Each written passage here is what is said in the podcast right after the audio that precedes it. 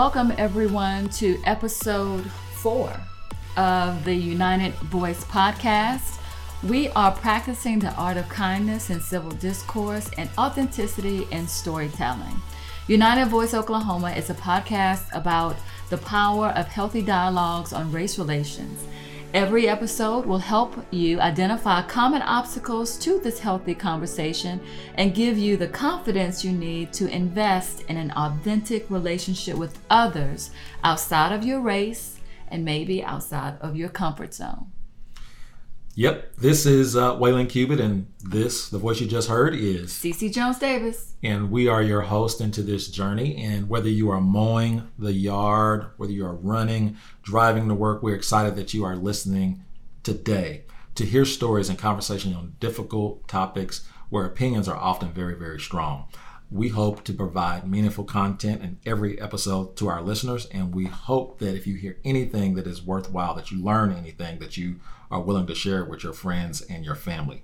If you're new to the podcast, make a point of going back to episode one and listening to one of the United Voice Initiative founders, Clarence Hill. We've also had Lee Rowland on here. We've also had Jamie Smith and Jamie Smith King and Justin King on here. And today, today, I am super, super excited to introduce the world to uh, a really, really good friend of mine. Uh, we, we're going to try not to get into it with them over the microphone, but we're friendly like that. But I'm going to try not to get into it. You have to referee a little okay. bit, CC. Okay. I'm prepared.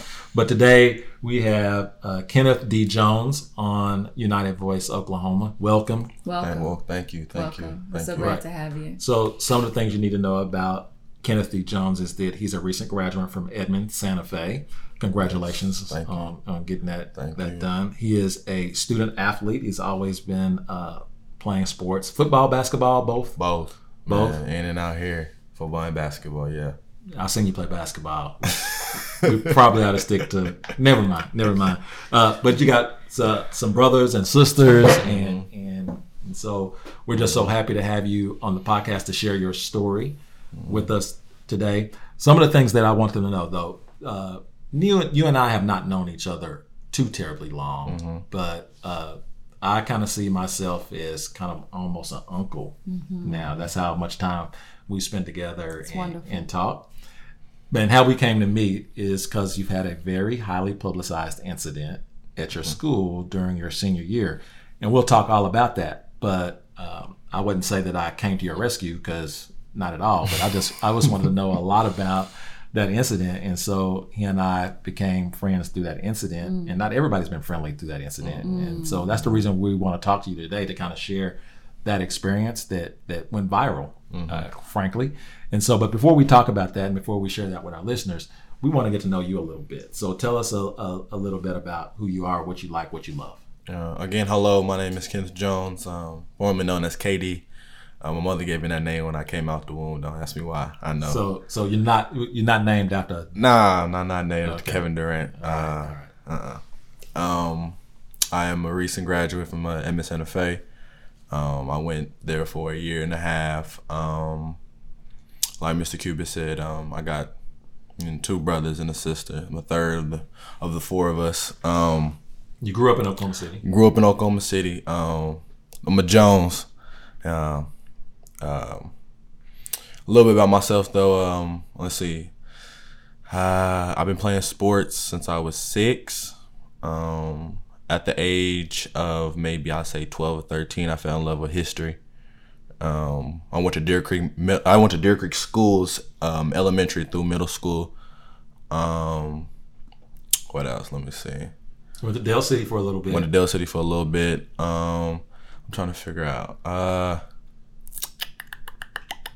And you are, I know it's hard on Waylon right now, but you you are going to college. Uh, yes, He does not want to see yes, you go. yes, yes, But you're on your way Yeah. to your first year That's not of fair. university. That's Yeah. not, I want to see him go to college. We're just in a dis- disagreement about where he should go okay. Mm-hmm. to college, and we kind of been going back and forth about that. So okay. I'm letting him go to his choice. Okay. mm, and and I'm not answering my phone anymore after that. But I'm gonna let him go to the to the school of his choice. Very cool. Very cool. Without without saying where you're going, mhm. um, what made you want to go there? There's a lot of reasons that made me want to go there. Um, I applied for a couple schools, um, but that was the first school that accepted me. Um, I have an auntie that stays down in that location. Mm-hmm. Um, she kind of convinced me, you know, to to uh, persuade in that college. Um, I'm majoring in criminal justice when I'm minoring in communication. Just letting that be known. Um, I want to come after Mr. Cuban's job. Uh, That's right. That's right. It's going into criminal Um, justice, right? That's awesome. um, yeah, so um, I mean, with that, I believe that um, that could take me into a um, space, an area that I can influence others. How Mr. Cuban influenced on me, how he's and came into my life and then changed me and direct me in a certain way, and how I carry myself today. It's. Um, that's my that's my ultimate goal. Um, but yeah, I'm, I mean, soon to be, soon Good to for be, you. soon to be. Good for you. So one of the things that we talked about early early on after meeting you is uh, you work two jobs Yes. while playing football. Yes. Why Yes. why is that? Why why are you working two jobs, man? Uh, I got one of them uh, my old school daddies. Mm-hmm. um, that uh, if you want something, you gotta go get it for yourself. Um, and he's gonna help me. He's gonna help me direct my, you know, the way. But if you want, you gotta get it. So I work two jobs um, to get a lot of stuff like a car, um, clothes, anything that I wanted extra that he couldn't provide for me already. Um, but also I had worked two jobs also to help my little brother out at a certain point of time. There's many times that, you know, he you still he at that age that um he's now realizing that working is important and uh you know he wants things also. So I work them jobs to help him pay you know little things like haircuts or you know him going out in the movies on the weekend. So um, but working them two jobs really taught me a lot about this world, about being grown. Uh, because uh, I'll tell you right now, if I could take back being 13, I would. I and, would. and you're literally would. a whole 18 right now. A right? whole Right, 18 year old. right. How's your little brother? My little brother right now is uh, 16. 16.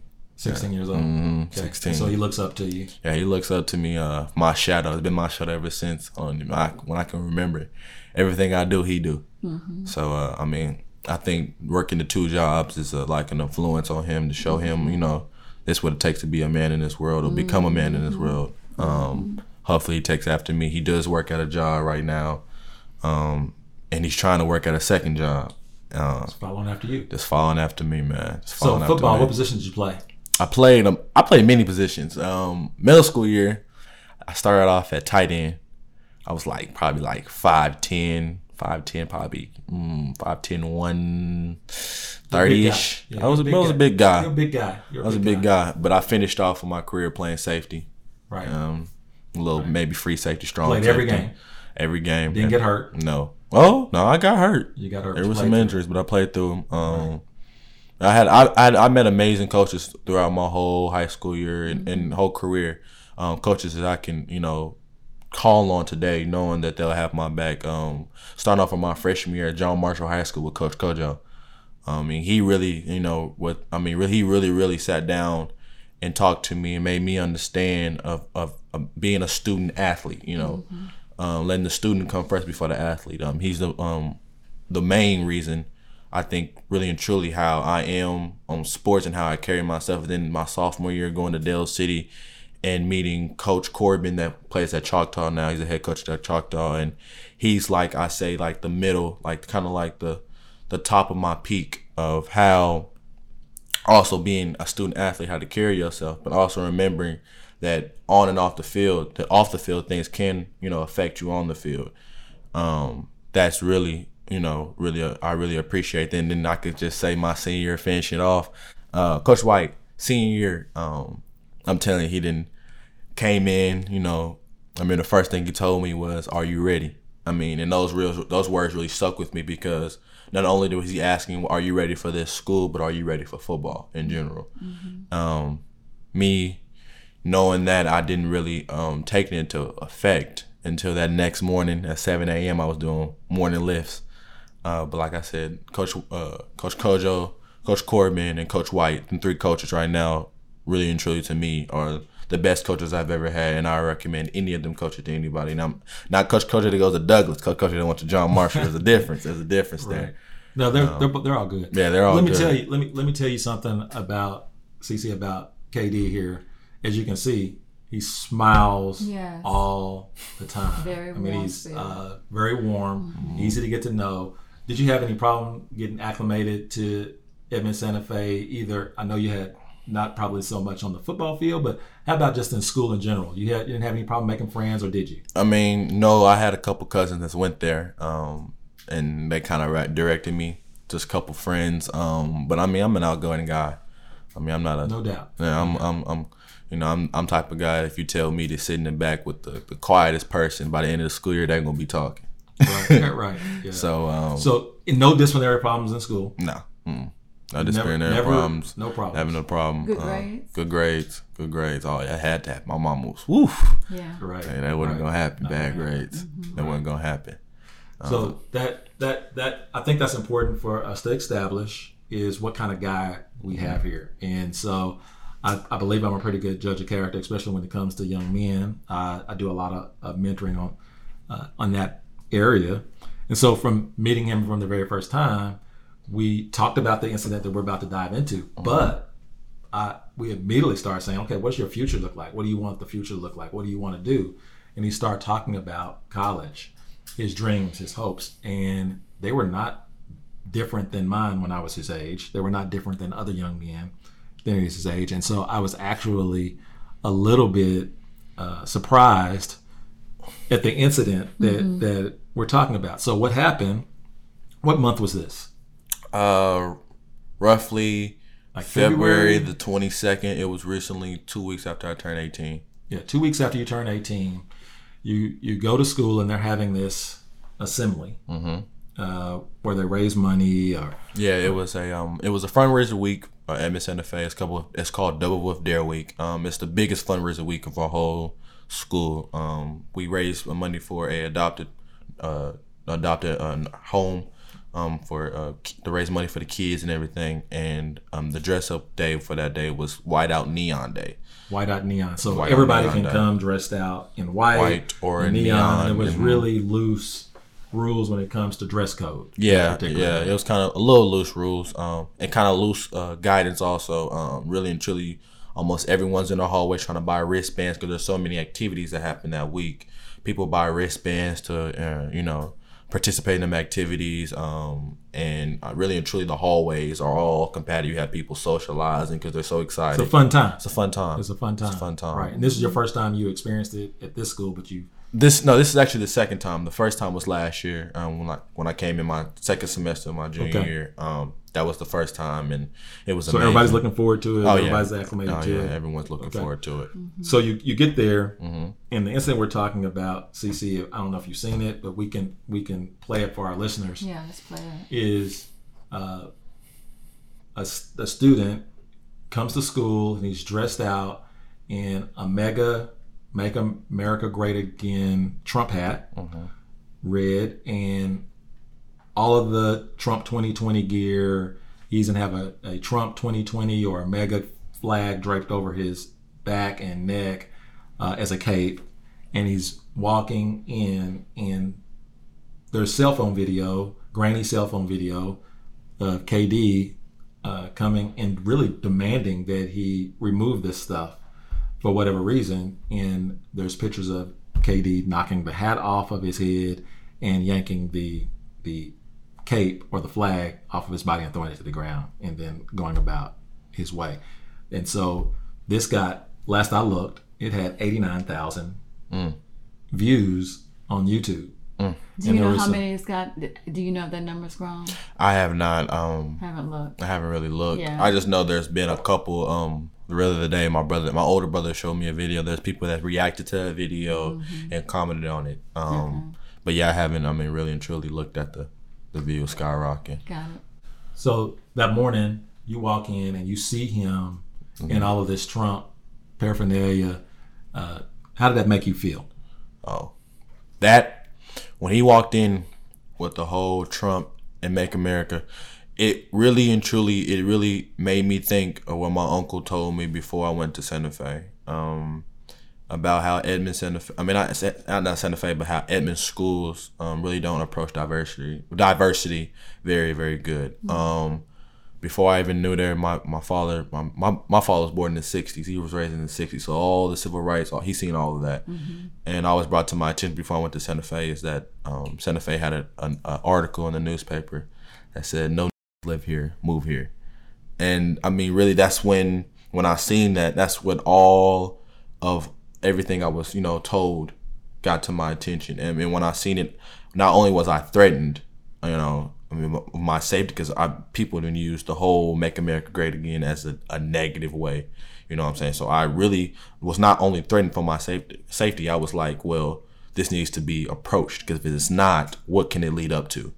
And I didn't. And then I was like, I'll be the, you know, the suffering lamb to take the sacrifice to approach him because other people seen him, but they didn't never want to approach him. Mm-hmm. Um, maybe because they probably didn't know how to approach him the right way. Mm-hmm. Um, but again, so was this? So you saw the the Trump stuff wasn't such a big deal. It was actually the hat that was the big deal. The the MAGA. It was it was the whole thing in general. Um, like I said, Edmond Santa Fe has or Edmond in general has a whole problem with diversity. Um, it's I understand it is his freedom of speech to come into school with that on, and I understand that. But at the end of the day, you have to understand that you have kids there, fourteen year old, thirteen year olds, and how people have used that whole Trump. I don't even know how propaganda as a negative way. Um, how I've seen it on the news, how racial groups, even the KKK at a point in time used it as there's like symbolism. So I, I mean, like I said, I felt threatened I'd never known what it was going to lead up to. Mm-hmm. Um, I was not okay with that being propagated. I mean, you know, postponed in my high school, knowing that I got freshmen there that look up to me and freshmen that I feel comfortable at Santa Fe. You know, you already have, like I said, different type of multicultural groups. So this is a predominantly. This is yeah, a predominantly white. It's a predominantly white school um, district. Right. But like I said, I mean, there is many other uh, um, cultural groups that go like Muslims. We have Israel. I mean, it's all type of. You know what I'm saying? Yeah. So that being said, I didn't think that he bringing that to school, knowing that that whole group, how even like I said, Trump has said many times that you know he didn't, you know, the Hispanics and how we have concentration camps at the at the borderlines in Mexico. I mean, it's just all crazy, and I didn't I didn't feel comfortable with it. And um, as you so can, you who filmed it? So this is this is where it kind of gets dicey. So it, mm-hmm. I'm asking you about this. So CC, when I see this, I start getting text messages. Did you see this? Mm-hmm. This is happening right here in Edmond. Uh, do you know this kid? And so I figured out who he was really quickly, mm-hmm. and then uh, I started reaching out to him. But his social media was uh, shut down, and and the reason it got shut down is I realized now he was getting it was going viral, mm-hmm. right? And so uh, when I'm calling him, I'm going like, dude, we sit down, we start talking about it. Why? Who filmed this? They had to know this was going to happen. Mm-hmm. And so you told me that you filmed it. Tell me why you why you why you you filmed it. You yes. had your friend film it. Just just to make sure we get that back. Why um why I closed my social media? I was not running from the problem. I don't want that to be Right. to be the reason like he's probably running from the problem. That was not the reason. The reason why because the I was receiving you shut down. You're saying the reason you you shut down your social media, media yes, it was run from the problem. problem was okay. because I was receiving death threats, all yeah. type of slander. Like um, I got monkey hang from a tree. I got all type of KKKs after you. I didn't want to. I didn't want to keep seeing it. I mean, mm-hmm. so I mm-hmm. just shut my whole media down. So mm-hmm. there's no communication. So I just want to make sure that's clear. Yeah. You know, because I'm no okay, but um, but why I had someone recorded. So the lady I had recorded, I know her. I'm not gonna put her name out there, but we are very close. When I w- went to Santa Fe, she was the first friend I met there, um, and she was right there next to me. Um, she is a white girl. She is not, you know, you know, just make sure she is a white girl, and she understood why I was so angry. Um, you talked to her about it. I talked to her. We I talked to her before even the video we recorded, and she said, "Listen, I understand." She even told to me like, "You know what's going to happen." If I record this? And I said, yes, I understand. Now, why I asked to record it for my safety, like I said before, he had went to, he had went and after the assembly had went and said that I had hit him, like physically punched him. And he had said, I wish he got locked up or something like that. And that's when um, I have that video. And that's why I told I told her to keep that video for my proof. So you were filming the video you thought he was going to have a negative reaction to you asking him to take the hat off or demanding him to take the hat off. I really and truly, I did not know what his reaction was going to be. Um, like I said, I've seen many times on you know social media or in news that people have used the whole "Make America" in a negative way. So I did not know if he was going to, I don't know, take off on me, look the other way, take it off. I didn't know that wasn't my goal. Um, my goal was to inform him that I didn't feel comfortable with that on, and if he if he could remove it. Um, but he didn't care. Um, So it went the other way. What did he say when you approached him? Because I don't, I did see the video, but I don't believe I, you could hear the this young man's response. How, what did he say? He's like, I'm not, I'm not taking this off. Um, I asked him what you can, if you can look in the video. I know it's kind of like you know mumbling the words, but I asked him nice. I said, Hey, I don't feel comfortable with you, so can you take it off? I don't feel comfortable. He said, I don't care. This is what I want to wear. This I don't care. And then that's what you can see in the video. I stepped in front of him, and then I think that's when the whole teenage emotion came in because I I blacked out. I don't really remember what I did. Um, my mother said that she said I think she thinks I blacked out because as you can see I tipped the hat off. I start saying words that I've never used. I start slanging things out of his hand, pulling stuff out of him, um, pulling stuff off of him. Um, I never put my hands actually on him. I never struck him. Never made you know never made injury to his body at all. Um, I just made sure I just made everything on him. So he had the cape, the hat, and the hoodie. So when we talk about a cape, you're saying it was a MAGA cape. It Yeah. was a Trump cape with It like was- a flag. It's a flag, actually. And- and yeah, and What it wasn't- name? It Okay. wasn't a um. It wasn't like a 2016, you know, a old one. Like, hey, Mm-hmm. this is my president. You know, he's been my president for you know two years or something like that. This was a uh, this was a a a, a 2020 Or campaign This, this is a campaign. Like, Oh, this is a campaign. I'm I'm I'm I'm this. I am presenting this. He's going to be the next president for Again. Mm-hmm. 2020 again. What you told me was fine with you. You just it was the you didn't really care Trump or I, whatever. Like I said, he's my president. I have nothing against him. You know, we all have our, you know, you know, politics. I don't. That's that's another thing. Politics. We that see that how we, you know, politics in high school. That's that's not a, you know, how politics divide the country today, and we're and out of high school. But you got 13, 14 kids in high school, freshmen, but seeing politics. That that didn't. I didn't. That just didn't fly with me. All like I said, all the emotions came through me, and that's when I did what I did and reacted the way I reacted, and uh, made um, my friend record the video for my safety because I did not know if there any with cameras around. Like I said, I blacked out. I didn't.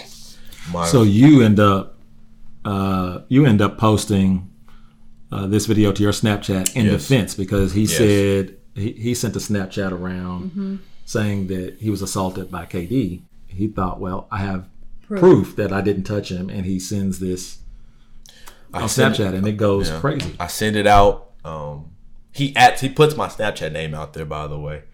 Um, so I have a bunch of people adding me. I mean, I put it up probably. Our lunch is thirty minutes. I put it up during lunch, probably the beginning of beginning of the beginning of lunch. I'll say about fifteen minutes. Um, and that's when I got a um, text message of KD. I think you should take that video down and it was one of my really close friends that I really look up to. Um, he said, "You really need to take that video down." He said, "I understand where you came." He sent me a long paragraph, um, but I think the main like three words: "Take the video down," and that's when I took it down. But but before I even took it down, I looked, and I seen all the people that added me. By the time I looked it down, it had on this thing on your iPhone, you can scroll up and screen record and it's basically like you get to screen record everything that you're doing on your phone and you can use it to you know record other videos and before i even tried to take it down it had almost i would say 20 screen records and that's when i deleted it but um that's when it went i mean really went crazy i mean we i don't even know how many people had the video by then um the video's probably 33 seconds long 33 34 seconds long so it wasn't that long of a video um, so like I said, people were disturbed in the video. Um, that day, uh, let's see, by maybe probably my six hours, so maybe about 1.30 ish, 1.30 ish, I was asked to go into the office of my high school. Um, in there was my main principal, the assistant principal, a police officer, and another uh, principal that I'm very close with. We all sat down and we all discussed on how I had reacted and how we should bring about that attention. Um, and their consequences for me from the school was a regular punishment like a regular student. Which was a three day suspension out of school and of school because it was a non-violent but altercation.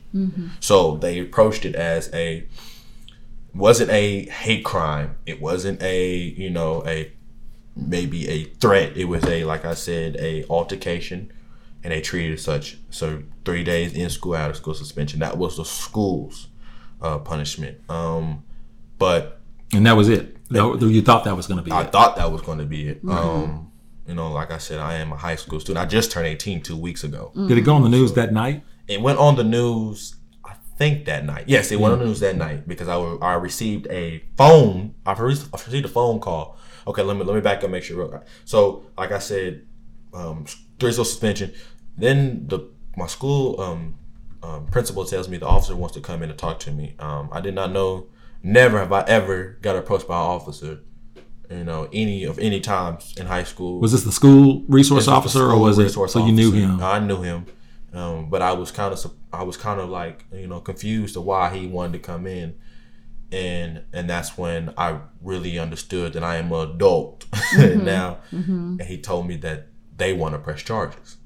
The family, the family pressed charges, um, and So the student that was wearing the hat, him and his family him wanted and his to press family charges. wanted to press charges against me, and I forgot I am 18, so they can do that. Yeah. Um, he told me I will be, you know, presented in front of a court and everything. so he wrote you a ticket. wrote me a ticket. Um, he told me if I need to call this date at a certain certain time before this date to make sure I get everything scheduled. And then that's when Let me back up before we go because we're going to talk about. So he got the three day suspension as a mm-hmm. consequence from the district or from the school. Mm-hmm. He's get this ticket from the police because the family and the, the kid wanted to file charges, and mm-hmm. so this would have been an assault and battery charge, right, KD?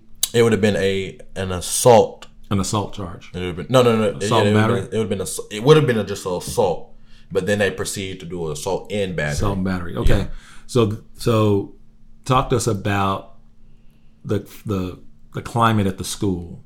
Like, did you feel safe after that? Did you feel threatened? How was it going to school Um, after that? Well, I was gone for three days, but the three days that I were gone, Santa Fe got a, a, a lot of backlash of people calling up the school saying that you should, you should hang them, you should kick them out, you need to do this, do that. Um, it, it was all type of bad. When I got back to the school, though, it was nothing but love, um, really and truly from from people that I talked to. Um, but it was a div- it was a separation division, of white versus black versus Latino. You know, it, it started group up, which I think that was not the the focus or even my even point of going on. But I did not know that this would lead to that.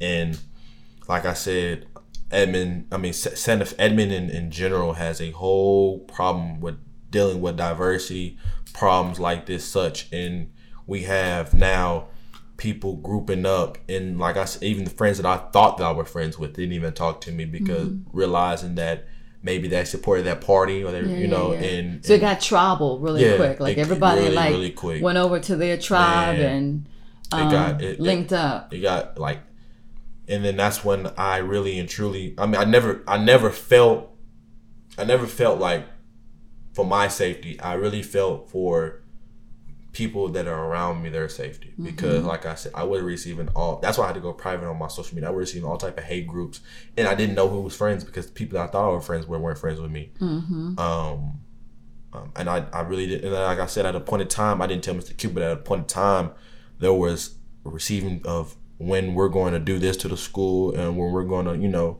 maybe shoot up the school or maybe, you know, do some type of action to the school. And at a point in time, like I had to move from the location in Edmond to my uncle's.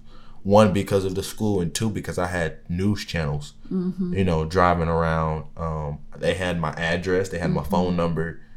Um, I don't know how they got it. Um, I never known just because you're 18, they put all that information out. So, so this happens. They decide to press charges. So you go to court. Mm-hmm. What happens at court? I press, they press charge. I, we go to court. Um, I presented a well before. I was supposed to. My, I had supposed, I was supposed to reach a plea agreement. Um, the plea agreement was to plead guilty. uh, and what I did was wrong. Um, which I understand my actions was wrong. How I approached it was wrong. What what actions were wrong, and how do you feel about your actions? So one, um, the way I even approached it, um, that was very, very. I'm, I was raised. I mean, almost half my time I was raised in the church. Um, every Sunday, every Wednesday, every afternoon service. Um, I was supposed to, you know, even even if someone doesn't look the same color as my skin, treat them as my brother. Um, and the way that I approached that was not the right way. Um, you know, I should have approached it differently. Um, cursing at him and making him feel less than I am was not the right way to approach it. Um, I should have approached it a different way. I should have um, maybe see, hey, let's pull to the side. Can we talk to the side? Um, can we talk? Let's understand. Hey, I don't feel comfortable with you wearing that. I know that's what you you know, show freedom of speech. I understand that, but at the end of the day, I don't think I don't feel comfortable, and I don't think anyone else feel comfortable here with you wearing that. Um, can you remove it? And if he didn't want to remove it, that's when I was supposed to go to a authority and ask, let them take advantage Okay. and, and, and, and result. But like I said, I am a teenager and all the emotions that ran through me. And that's when, like I said, I blacked out. Okay. Well, you can tell he's a passionate guy. Just Yeah, yes. I mean, I'm locked in. I'm, I'm not talking because he's so good. I don't Right, right. feel like I need to have anything to say here. But okay, so you get to court, and what what is the the punishment or repercussion from the court? So the punishment from the court was to take a plea guil- plea deal, plead guilty, um, uh, pay the fines, um, um, pay the fines, do community service, which was 100 hours community service, do anger management classes, and do a apology letter. Uh, that was my. and how much was the fines? the fines were five hundred sixty dollars. Sixty. Five hundred and sixty dollars. $560. Five hundred sixty Let me get this right. Five hundred sixty dollars, hundred hours community service, hundred hours of community service, anger management class that I had to pay for. an anger management class. How much was that? When I was looking around, they were like twenty five dollars each a class, Okay. And that's just for the class. Not like each class was Oh, twenty five dollars. Okay, yes. multiple. All right. Um, And an apology letter. and an apology letter. okay. okay. Those were my all And a time frame in which to get that completed. six months, and I've started in March, the peak of my senior year. So I'm finna graduate in ba- about May. So I gotta finish Working two jobs. working two jobs in high school, also trying to submit all my paperwork off to college, any mm-hmm. colleges I want to go to, making sure my FAFSA is correct, making Right. sure I get all the scholarship deadlines before they're done, also finishing my finals mm-hmm. for high school because I have finals too also. So I have all this, but I have to do 100 hours, 56, 156, 150, 560 dollars, 100 hours community service, anger management class, and apology letter, and I had to finish all that for six months also while doing being a high school student Yeah. So you you wrote the apology letter. wrote the apology letter to try to get make sure you know they was understanding where I was coming from in the apology. Um, the Edmond uh, the Ed- Edmond prosecutor did not approve it. Um, the family said it was okay, but he didn't approve it. They told me they wasn't long enough. Um, I never known for apology to be a certain limit. I just know How long was it? It was a page, but it was it was a, it was really I really took my time and, and sat down and really said I'm sorry, made them understand where I was coming from, but they said it wasn't long enough, it wasn't sincere enough. Like I said, I never known an apology to be to be a, be a limit. So it needed to be how long? Well, They said at least four pages, five pages long. oh wow. Um, What happened to this letter? Where I mean, what? so the letter I gave to them, the uh, Edmond, uh, the Edmond prosecutor gave it to them, the family. Um, they gave it to the family. The family, they could do. They he said they could do whatever they wanted to do with it. Um, but I've never known somebody to, you know, do something with a positive. It's for them that they need it for themselves. But later in that day, that that family, well, he, the student, took the apology letter and went to my high school and passed it around, as it was like a buy one get one. So he made copies and Made passed it around the, Um, the school. I mean, there was so when I brought my, my attention, it was a copy. Um, one of my friends that took a picture of it, sent it to me. They was she said that it had zero zero two, and another one had zero twenty one Okay, in terms of how many copies. copies. So I didn't know how many copies were getting passed around. Right. Um, that's when I tried to call back up to the Edmond, you know, municipal court, and I told him like, listen, hey, this he's passing around my apology letter. Um, how am I supposed to be sincere and put my whole emotions and how I felt about this when he's passing it around? I was told you're still writing that letter, no matter what. And this is Edmond's, um, Right. whole stance. You're going to write that. So ultimately, let's fast forward just a little bit. Ulti- so so you end up having to do all the things that the court required, plus writing a new letter that was how long? That need to be at least five pages. And how long did it take you to write that? It took me. It took me about a, a month because I, like I said, I, Yeah. I was afraid to try to submit again and also be declined and also get passed around. Mm-hmm. Um, so and I I haven't gave it to him yet. I will give it to him after I go back. Um, because I don't feel comfortable giving it out. I mean, really and truly, I don't even feel comfortable when I get to court to give it out. Um, but uh, since that incident, um, I've grew a lot. Um, there's so much things that used to get to me that don't even get to me anymore. Um, like I said, the slander I was receiving. Oh my gosh, it was crazy. What was the impact on your family? um my mother she kind of took her heart um like i said i she i mean the one thing you want to see is your son receiving all type of death threats um talking about being lynched hanged all type of hate kkks after you shooting up the school she really took it hard um my father um he sat there and really i mean he he he really sat and talked to me and made me understand of like I said, he was he was born in '55, so he was he was awake. He was all awake of the civil rights. So he made me understand. Like, listen, this is what happened in my time period, and this is how we need to approach it. Um, really and truly, he helped me through some of it. Um, then I have uncles, cousins, aunties, just making sure I'm okay on a daily basis. And I have friends in high school. Um, I mean, multiple times that I thought, I mean, walking to my car, I would have almost a group of people walking with me. I'll never be walking anywhere alone in Santa Fe, um, just for my safety. Um, we didn't know anything could have happened, and that's. I mean, I really had multiple groups walking with me. Um, Did you feel support from the school staff, or was it mainly from the student body? I had more of my support from two teachers. Well, actually, I'll say three.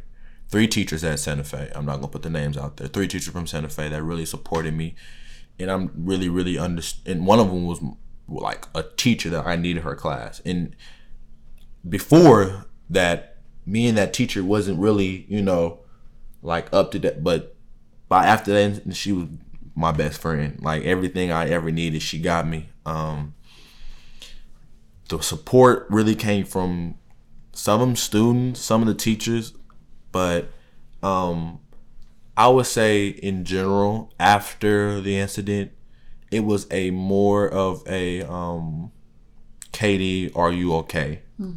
Um, some at a point in time, um, at a point in time, I remember my principal will pull me to the side and say, "Hey, listen, are you okay?" Um, he's been to multiple of my football games. Um, the principal of Santa Fe, he's been to multiple of my football games. He didn't multiple, um, I mean, um, assemblies, everything at Santa Fe. And I mean, I'd be multiple times. I would come into school late, and he would just, say, hey, listen, come into my office. Let's just talk to make sure you're okay. Um, it was an on and off. Um, some people, like I said, some people I didn't know who I can talk to. And like I said before, I thought I had a couple friends, and I didn't have any friends after I looked at it. So I didn't know who I could talk to, who I didn't could talk to. But I would say the principal at Edmond Santa Fe, um, him and like three other people, they all really, really supported me. Um, So let me let me tell you, Cece. So about this time, we Mm-hmm. are um, me and KD get introduced, and I offer mentorship to him. Um, he he was a little he was a little respected because he didn't really want to. Right. He was unsure it's not about every me. day that somebody Right, it's not- it's on not- you yeah, offers yeah. mentorship. Right. That's But when he day. saw when he saw uh, all of the people that he knew that I was already mentoring, it was a, mm-hmm. it was a no no brainer. So he, he mm-hmm. came along, and so I offered to him this opportunity. I said, KD, this does not have to be a bad thing. Mm-hmm. The way you acted, we can turn this into a positive thing. You can actually probably be a leader in your community by creating a dialogue with this young man uh, and trying to model how this conversation should have taken place Right. right? And so I said, can you go to the school and see if you can figure out how you can create this dialogue so that we can now put this to bed, right? He said he would love to do that. I would love to be the leader that shows people, yes, I made a mistake, and this is how it should have went down. And him and that other student could model for their school and for the rest of the community how this discourse could be mm-hmm. be had. Yeah. Uh, that that was not really welcomed, and then uh, I called the city prosecutor to help him with some of his community service and and some of that things. And I told him this was this was KD's goal uh, is to be a leader and model this. And he said to me, absolutely not. Hmm. He said he needs to stay away from that that student. He said he is an angry, violent young man, and he needs help. And uh, I was annoyed by this characterization because it was based on 33 seconds. Hmm. It was based on 33 seconds of his 18 years of life. Mm-hmm. And all of a sudden, he's a monster. Mm-hmm. Uh, he sat with me and we spent time for just a few minutes. And I was able to see that this was an emotional response mm-hmm. To something that adults what? have not even been able to deal with uh, very well. Very well. Sure. Right? And we're asking him to have a very, very adult and mature response to that. And so uh, his consequences were what they were. Mm-hmm. And so, how do you feel about Cece just kind of hearing that story for and talking and meeting uh, KD for the first time? How do you how does this story resonate with you when it comes to the conversation of justice? And I know that you're you're all in on yeah. the conversation of justice. How does this all resonate with you? Yeah, you know, um, I think the my first feeling about it is, you know, just um, how unfortunate it is that even our young folks have to um, engage in so much of the nasty, um, visceral rhetoric that's going on on everybody's from everybody's side, from every, from every which way.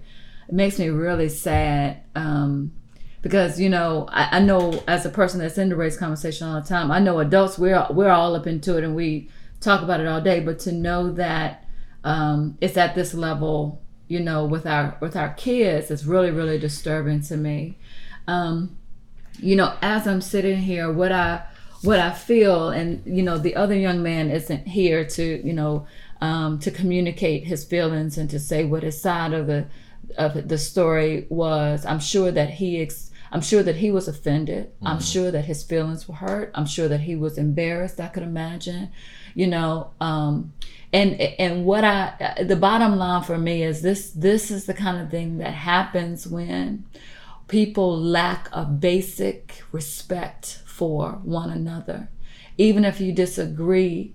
When people lack an understanding, a historical understanding. Mm-hmm. Mm-hmm. Um, you know, because when we're talking about Santa Fe Edmond, we're not just talking about a diversity issue in a school, we're talking about a diversity issue in a community.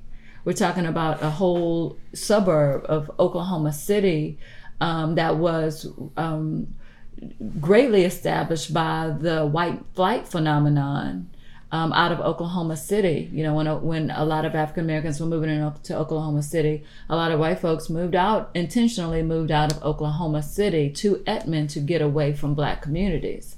Um, you're moving into a space where there was a sundown law in Edmond, Oklahoma, that was mm. just removed from the books maybe in the 1970s, William. Mm-hmm. Yeah. Um, and the sundown law basically said um, if you're black, you got to be out of this town before the sun goes down. And that was on the books until the 70s. And so while the sign is down, there there is still a, a sentiment of racial unease um, in that area. And uh, you know, so this particular instance, where in my in my opinion, you know, and in, in my mind, you know, I, I would not have felt comfortable. I would not have felt comfortable with one of my peers walking around with a with a Trump um, campaign flag all day in a MAGA hat. That's me. There are people who are listening who you know don't see anything wrong with that and you know that and I, I respect your opinion but but for me you know those things have a meaning those symbols have and that's the thing about a symbol. A flag is a symbol a hat is a symbol and it has meaning behind it. What is the meaning? Yeah. and so for one group of people that meaning is one thing. Well for another group of Group people. People. It people means something else. that mean it that it means something completely different. And um so you know i i, I obviously I, having this opportunity to sit with KD and to hear him talk and to hear his heart and to feel his spirit, like that 33 seconds definitely does not represent all of who this person is. And I'm looking at, you know, um, and this is my first time meeting him to, is today. And um, it helps me to understand how important it is for us to, all of us, all of us, not to rush to judgment and not to characterize a person based on one incident because I, because I'm going to agree with you. I don't believe that your actions were helpful. I don't believe that your actions were right and you've taken ownership of those things. But I can also understand the emotion. I can understand how you felt when you saw that and I can understand why that doesn't excuse any wrongdoing on your part, but I do get it.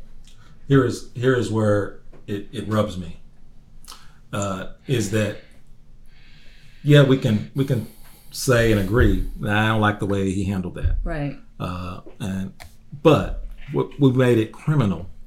Yeah. we made it criminal. We've put we've stacked on consequences on top of juvenile immaturity. We've stacked on adult consequences and just be cool with it. And just be cool with that. And so we do know a whole lot about we're talking about criminal justice reform and and all of that well here's an opportunity to take a real good look at ourselves and say what kid who pushes shoves has an argument uses some bad language at school ends up in court Right. That's a very good point. ends up in court That's a very good. And And, so- and, but and, right. and Waylon, doesn't that point to and you know, listen, I know this might be tough for some folks to hear, but for me, that really points to a sociological issue and problem that I, I think that we have in the criminalization of black boys. Right? That before because now it, you know it could have been the same. I, I can't say because it wasn't another scenario, but I can imagine let's say this was a, an encounter, an altercation between this other young man and another white um, young man. I, I- you know, would there have been charges pressed? Maybe. I don't know. I can tell you my personal, I think not. yeah, my personal think not. inclination makes me feel like th- probably not. what if it was two black boys with the same action Right. Are we gonna be in court? Probably not. are we going to get suspended probably not. and so and so there is such a sense you know there's such a sense of criminalization of um of black men that black boys are dangerous before they even do anything you know that's why people cross the street when they see a black man you know so so et cetera et cetera and not to get too deep into that but but but these things this incident i think points to some very serious broader sociological issues that you know when we're talking about race we have to we have to discuss and we have to kind of at least mention Yeah, it's a conversation. It's a good conversation starter. So I appreciate. It. So let me let me let's finalize it with this. So KD and I have been on the college entry journey uh, ever since we met. Ever since we met. I mean, it's a weekly thing, and so I wanted him to go to uh, Langston University. Uh, I think even his dad probably would even his, his family would probably even co-sign with me on that. But he had his heart and his eyes set out of the out of the state uh, to an HBCU out of the state, and uh, I give up. He wins, right? But and so uh, in our battle, he had to write uh, a letter for uh, his application to this school, and so he sends me the letter. I don't know if he was trying to be funny, but he sends me the letter to say, "Hey, proofread this for me." It was I think like- he was saying, yeah. "Aha, I'm doing it anyway." But anyway, he sends me the letter to be proofread, and and so I'm going to share it if you don't mind, KD. I'll No, share I don't mind. Uh, this letter with you, and then we'll close out the conversation. in the letter, he starts out saying how he wants to go to Texas Southern University, how he wants to further his education. He also talks about how um, he has kind of a, a, a, history of college in his family that he wants to keep going. He does all that in the beginning of the letter, but then let me start here. He says, I believe that TSU experience will give what give me what I've been searching for as a young black man. Most of my life I've attended predominantly white schools where I've felt like I was in a cultural vacuum that was sucking the life out of me. I need to attend TSU. I need to be surrounded by black excellence. I need to be challenged by black greatness. I need to be embraced by my people. I need to be a part of my community, of a family. I need to know and feel like my voice matters, like I count. I don't want to just get by by being mediocre. I want I don't want to be voiceless anymore. I don't want to be alone. I don't want to be a target. I know what I want and I know what I need, and that is to graduate at Texas Southern University. This year has been particularly rough for me. I had an incident in my high school where a Caucasian student wore a Make America Great Again cap and hoodie and was waving the MAGA banner. Just seeing him boldly and openly support a divisive and racially biased movement with no one stopping him made me feel targeted, threatened, and unwelcome at my own school. Certainly, that I was not the only student who felt like this young man was being disrespectful, disruptive, and confrontational. I asked him to remove his hat and to stop waving the banner. Unfortunately, he did not and began to taunt me with his hate paraphernalia. I knocked his cap to the ground and took his banner and threw it on the ground as well. While the city desired that my classmate and I resolve our differences through mediation, he and his father refused and advised the city attorney to pursue a misdemeanor charge of assault and battery. Since then, I've been targeted uh, of right wing politicians, racists, and other hate groups. I believe that everyone has the right to respectfully express their opinions. However, in this case, there was no respect in his expression, no respect for me and the few other African American students on campus, and none of the tenets of how we should live as Americans. That fact is that the fact is that I should have known better. I should have done better. And I can honestly admit that years of going to school with classmates who judge me by the color of my skin, who underestimate me because of my heritage, it got the best of me. I was done. I am done. I now plan to major in criminal justice with a minor in communication so that I can help other black men navigate their paths. I want to educate and inform our community on justice issues so that the criminal justice system can no longer be a weapon against our people. I can plan, I plan to serve my community the best way as possible. By no means am I running from this situation or the consequences of my poor decision. In fact, I am actually running to where I need to be. I need to be in a place where I can learn and be better equipped to handle things that come my way. I need to be where my blackness is understood, welcomed, celebrated, and cultivated. I need to be where I can be Kenneth Jones. I need to be at Texas Southern University. Thank you. Incredible. Well done. Very well done. Thank you. Right. So, any closing remarks? So, I appreciate you always being willing to tell your story. Uh, I appreciate you being uh, uh, willing to to be an adult in a time where uh, uh, it might be difficult.